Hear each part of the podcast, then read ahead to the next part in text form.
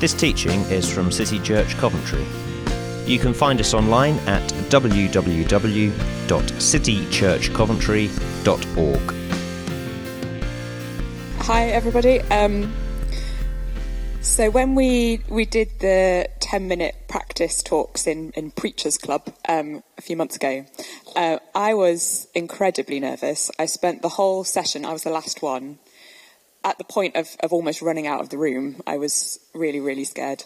Um, and I've been pretty nervous this week, I'll be honest. I feel, I feel like I'm in good company with, uh, with Paul when he says that, um, he came in, in weakness and in fear um, and in much trembling. Um, there's been some trembling this week.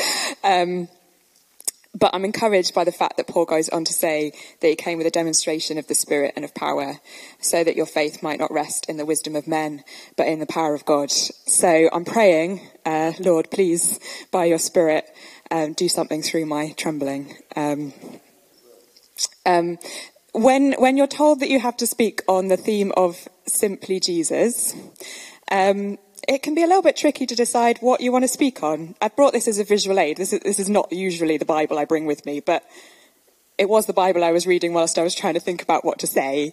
Jesus says that all the Bible's about him, so um, we've had a few months to think about what to talk about, and um, I just wanted to say everything because, you know, Jesus is amazing. Um, uh, I, I, began to narrow it down um, and began to think perhaps I wanted to talk about the um, kind of introductions to each of the four Gospels, the four accounts of Jesus' life, uh, where we see prophecy both from the Old Testament in the kind of hundreds and thousands of years leading up to Jesus, um, and also new prophecy that came through um, angels and through Mary and through various others, um, and how that sets our expectation for who Jesus is. But again, that's quite a lot. Um, I was looking at all four Gospels and trying to like draw together themes.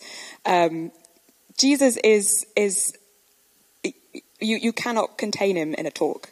Um, but I found myself leaning towards one particular, um, uh, I guess prophecy is the right word, or kind of declaration over Jesus, um, which is in Matthew chapter 1, uh, where um, we have, oh no, that's one of the things that I've discovered in terms of uh, preparing talks is, um, as many of you will know, I, I teach uh, academic writing and academic communication at Coventry University. And one of the things I always say to my students is make sure that you have practiced your talk or, your presentation before you have to give it. I've discovered that if I try and do that with this kind of talk, I go into meltdown freak out. So I have not said this out loud before, so apologies. Um, okay, so yes, Matthew chapter 1, uh, verses 18 to 22 um, says, Now the birth of Jesus Christ took place in this way. When his mother Mary had been betrothed to Joseph, before they came together, she was found to be with child from the Holy Spirit. And her husband Joseph, being a just man and unwilling to put her to shame, resolved to divorce her quietly. But as he considered these things, behold, an angel of the Lord appeared to him in a dream, saying, Joseph, son of David, do not fear to take Mary as your wife for that which is conceived in her is from the Holy Spirit. She will bear a son, and you shall call him Jesus, for he will save his people from their sins. All this took place to fulfill what the Lord had spoken by the prophet. Behold, the virgin shall conceive and bear a son, and they shall call his name Emmanuel, which means God with us. So the prophecy sits in Isaiah, but the phrase I want to focus on is, is Matthew's commentary, where he says that the name Emmanuel means God with us. I kind of see this talk as a part two to uh, Chris Jones's excellent talk, um, where his his talk was entitled uh, "Simply Being with Jesus." Um, and if you remember, if you were there, he um, took us to the story of Mary and Martha, where um, Jesus has come to dinner at Mary and Martha's house. And I can never remember which way round they are, but one of them, Chris will be able to tell me, uh, one of them uh, is busying around with all the kind of service and doing and things that need to be prepared for the fact that she's got a guest. Um, and the second sister, uh, she is just sitting at Jesus' feet with him. And um, Jesus commends her for that. He says that she, has, she is doing the, the, the right thing, the, the only thing. Um, and so when I realised there was quite a lot of overlap between my talk and Chris Jones, I messaged him um, and talked to him about it. Um, and he encouraged me that there's no, there's no problem with repetition because it just means God's saying something. Um, so, our God wants to be with us. Um, I'm going to ask you a question. Who is God? I'm just going to give you a moment to think about that. Who is God? We've heard some amazing things about God this morning that He is King of Kings, He is the ultimate ruler and monarch. He is glorious. He is vast and beautiful. And he is creator. He is someone who inspires awe in us. Um, but he is also, I say but, that's the wrong word. Um, he is profoundly relational. Um, when I was a, a teenager, I had a concept that we had to sort of believe that the Trinity was a thing, that like somehow God was three persons in one. Wasn't that confusing? Um, here's some kind of weird illustrations to try and help you understand it, but that just makes it worse. Um, and then I went to a conference where um, the Trinity was just taught differently, taught biblically. That the fact that our God is three persons in one, He is Father, Son, and Holy Spirit, means He is profoundly relational. He is love. In 1 John 4, verse 8, it says, God is love. Not that he is loving, not that he is full of love. Both of those things are true.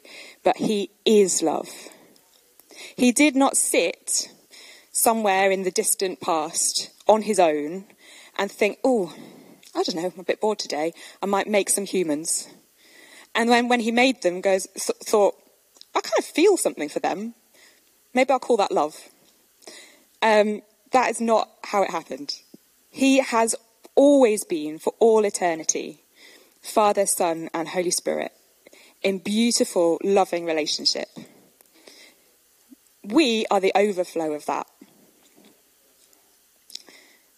In Ephesians 3, uh, the end of verse 14 through to the end of 15, um, Paul is talking about who God is, and he says that he is the Father from whom every family in heaven and on earth is named.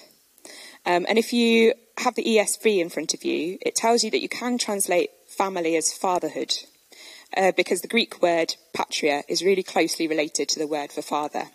So it, we could read that, um, that he is the Father from whom every fatherhood in heaven and on earth is named. I think sometimes we think that God uh, looked at humanity and saw dads and thought, that's a bit like me. Um, perhaps I should sort of tell them I'm like a dad.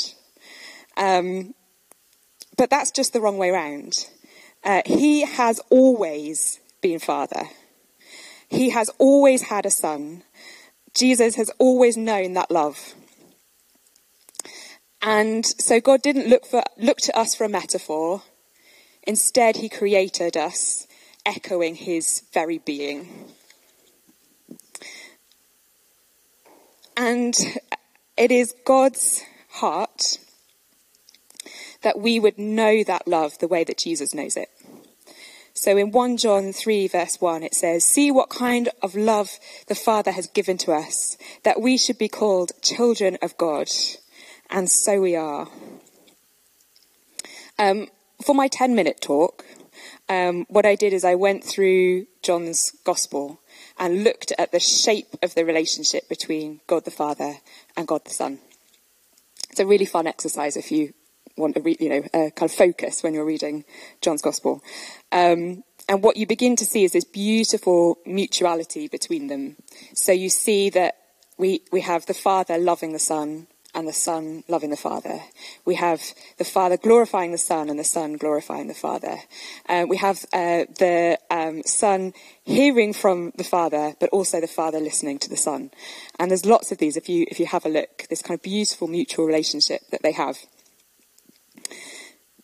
So God profoundly wants us to be wants to be with us.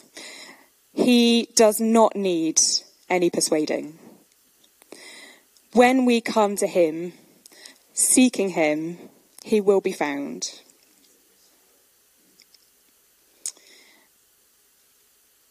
When we go back to the garden, back to humanity's beginning, I don't know about you, but I find that beautiful.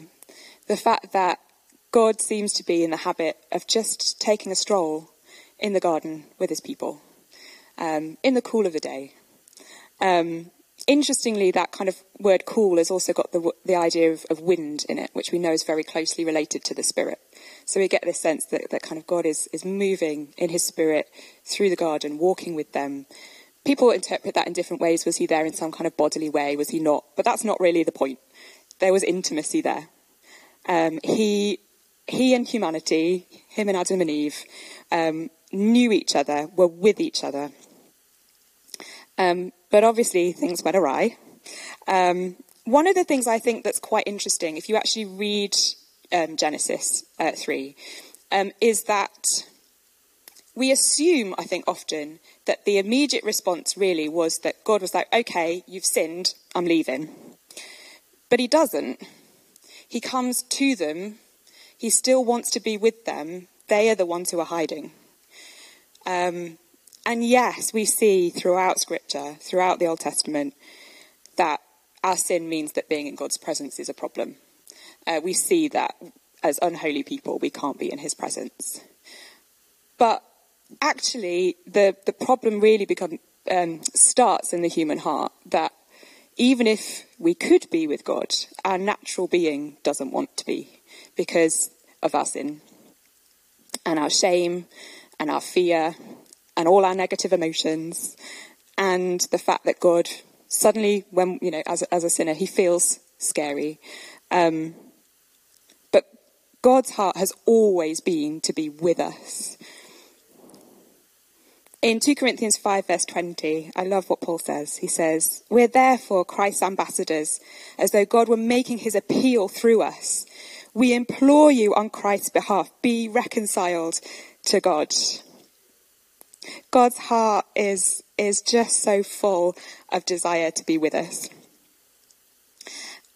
We can see this really clearly, I think, in the future that He has planned for us. I think in the culture, there is a real sense that um, heaven's a bit naff. Um, you know, there's it's just going to be maybe it's going to be like kind of pleasant, um, but the future that we hear in Scripture is all about us being with God. Um, so in John chapter 14, verses 1 to 3, Jesus is talking to his disciples. And he says, In my Father's house are many rooms. If it were not so, would I have told you that I go to prepare. if it were not so, would I have told you that I would go to prepare a place for you? And if I go and prepare a place for you, I will come again and will take you to myself, that where I am, you may be also. I will come and take you to myself, that where I am, you may be also. Um, Chris said in his in his talk that um, that's the thing. That's what it is. That's what eternal life is. Uh, it's to be with Jesus.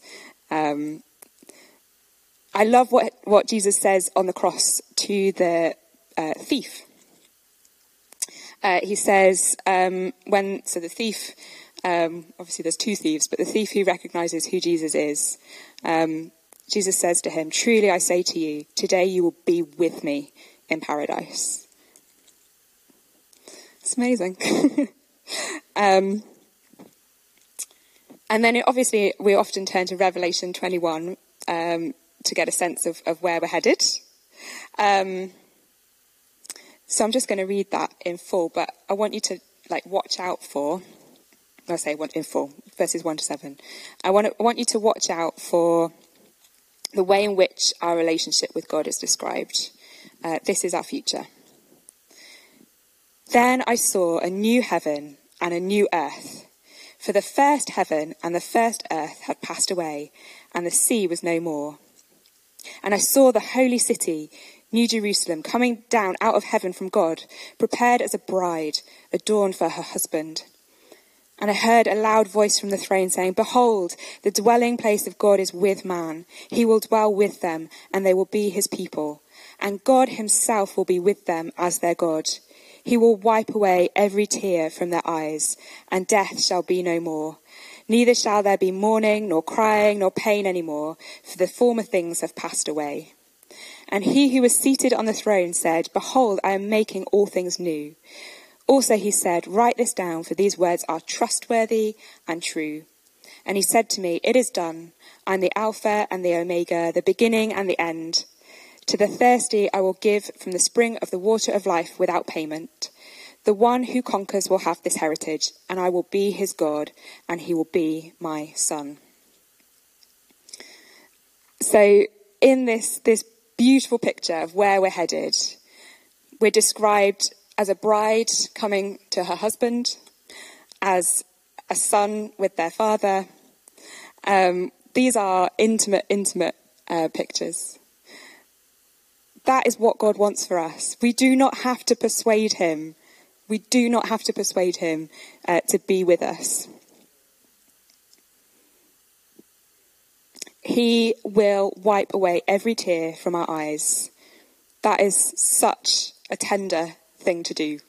Um, I'm not sure I've ever, maybe apart from a small child, ever wiped someone's tears. that feels really intimate. Um, and that's what God has on his heart for us. Um, I've realised I have no idea what time I started. Apologies. um, I would love if Ruth would just pop a photo up for me.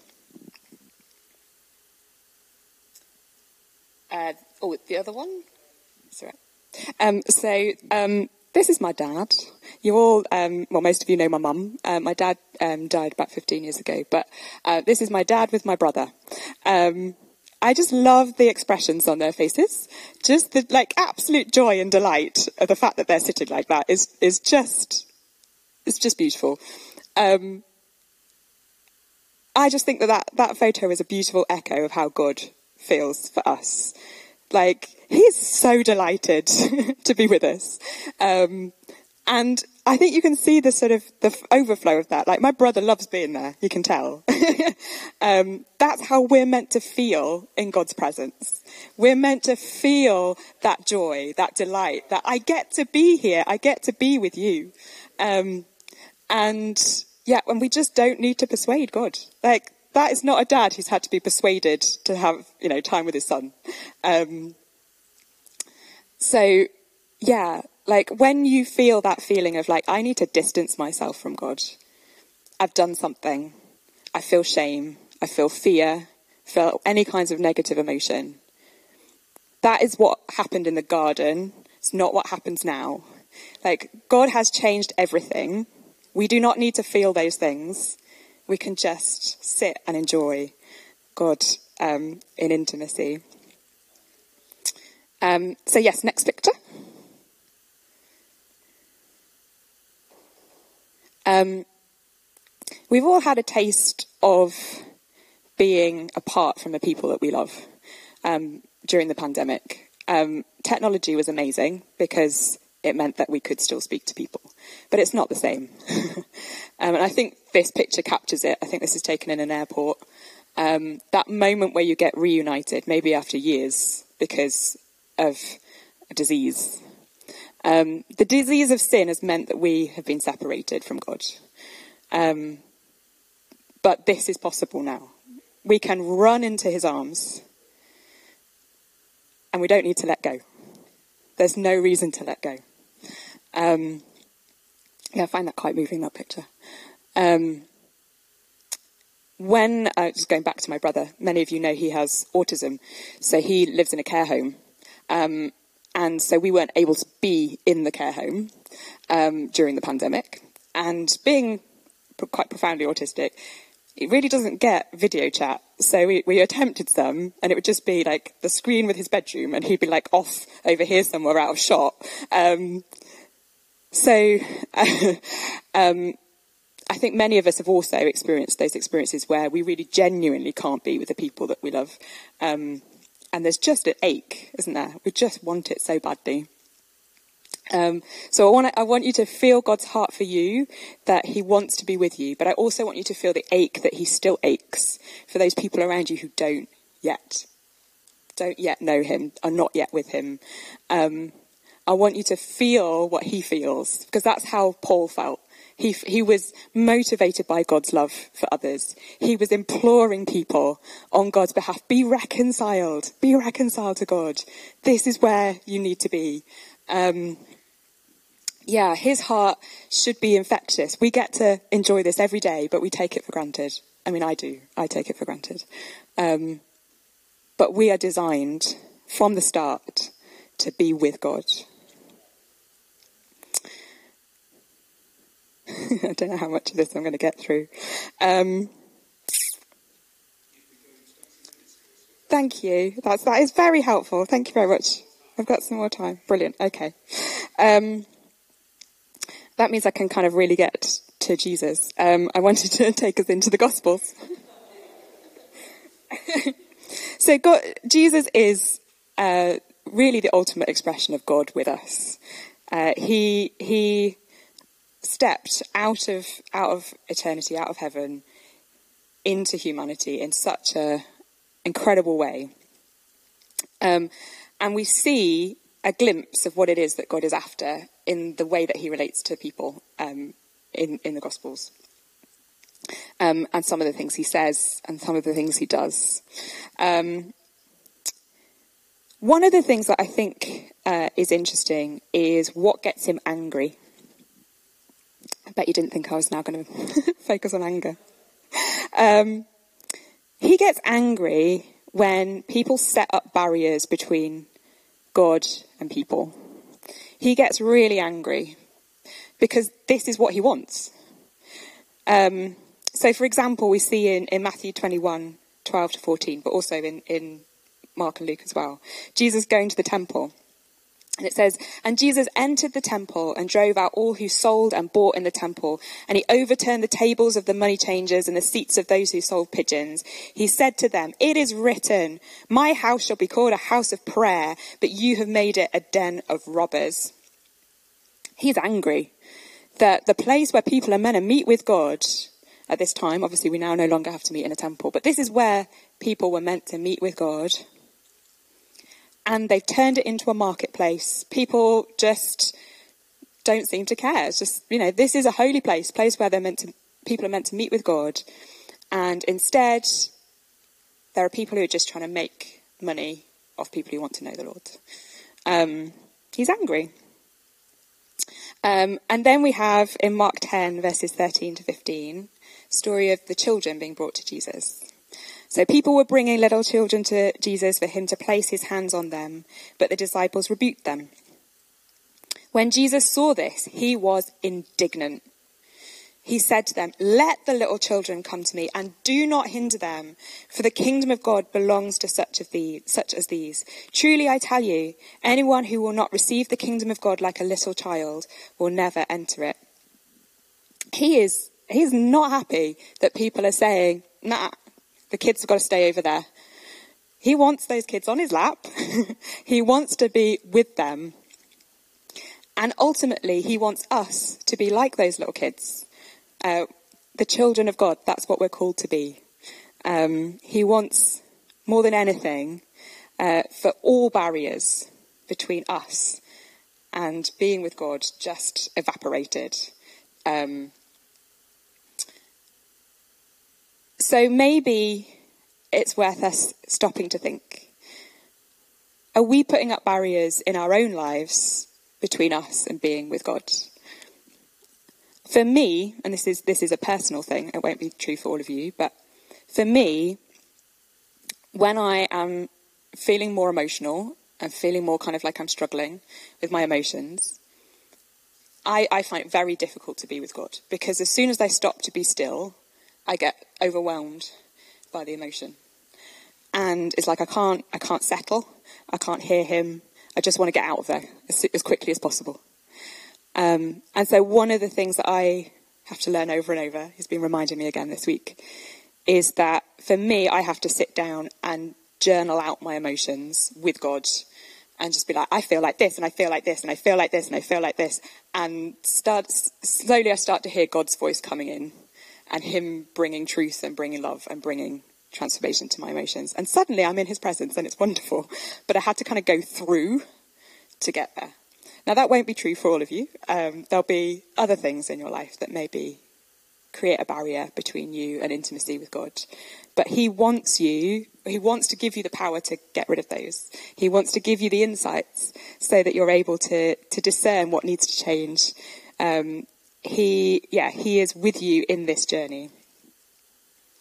Um, okay.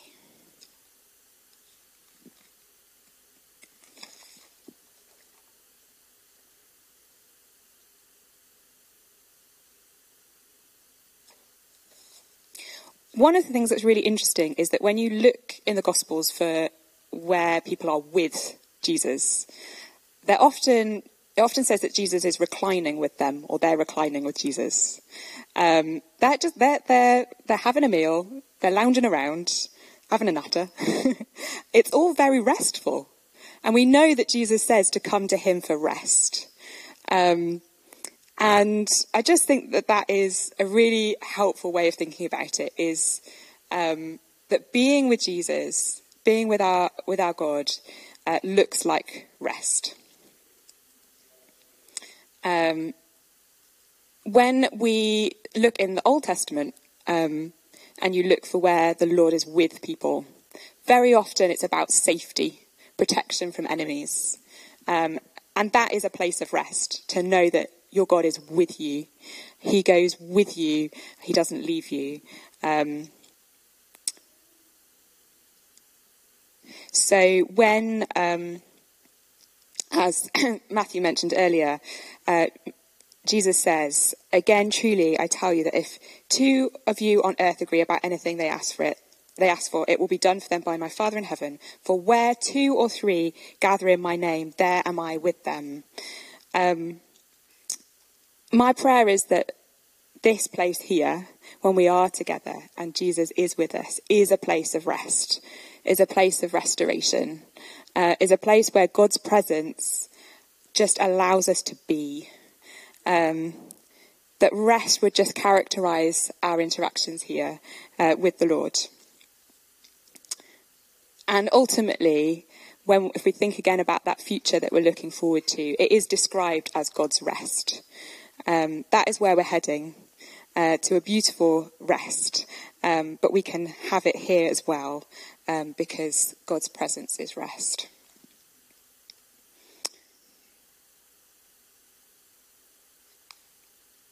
Just see if there's anything else that I want to quickly bring out.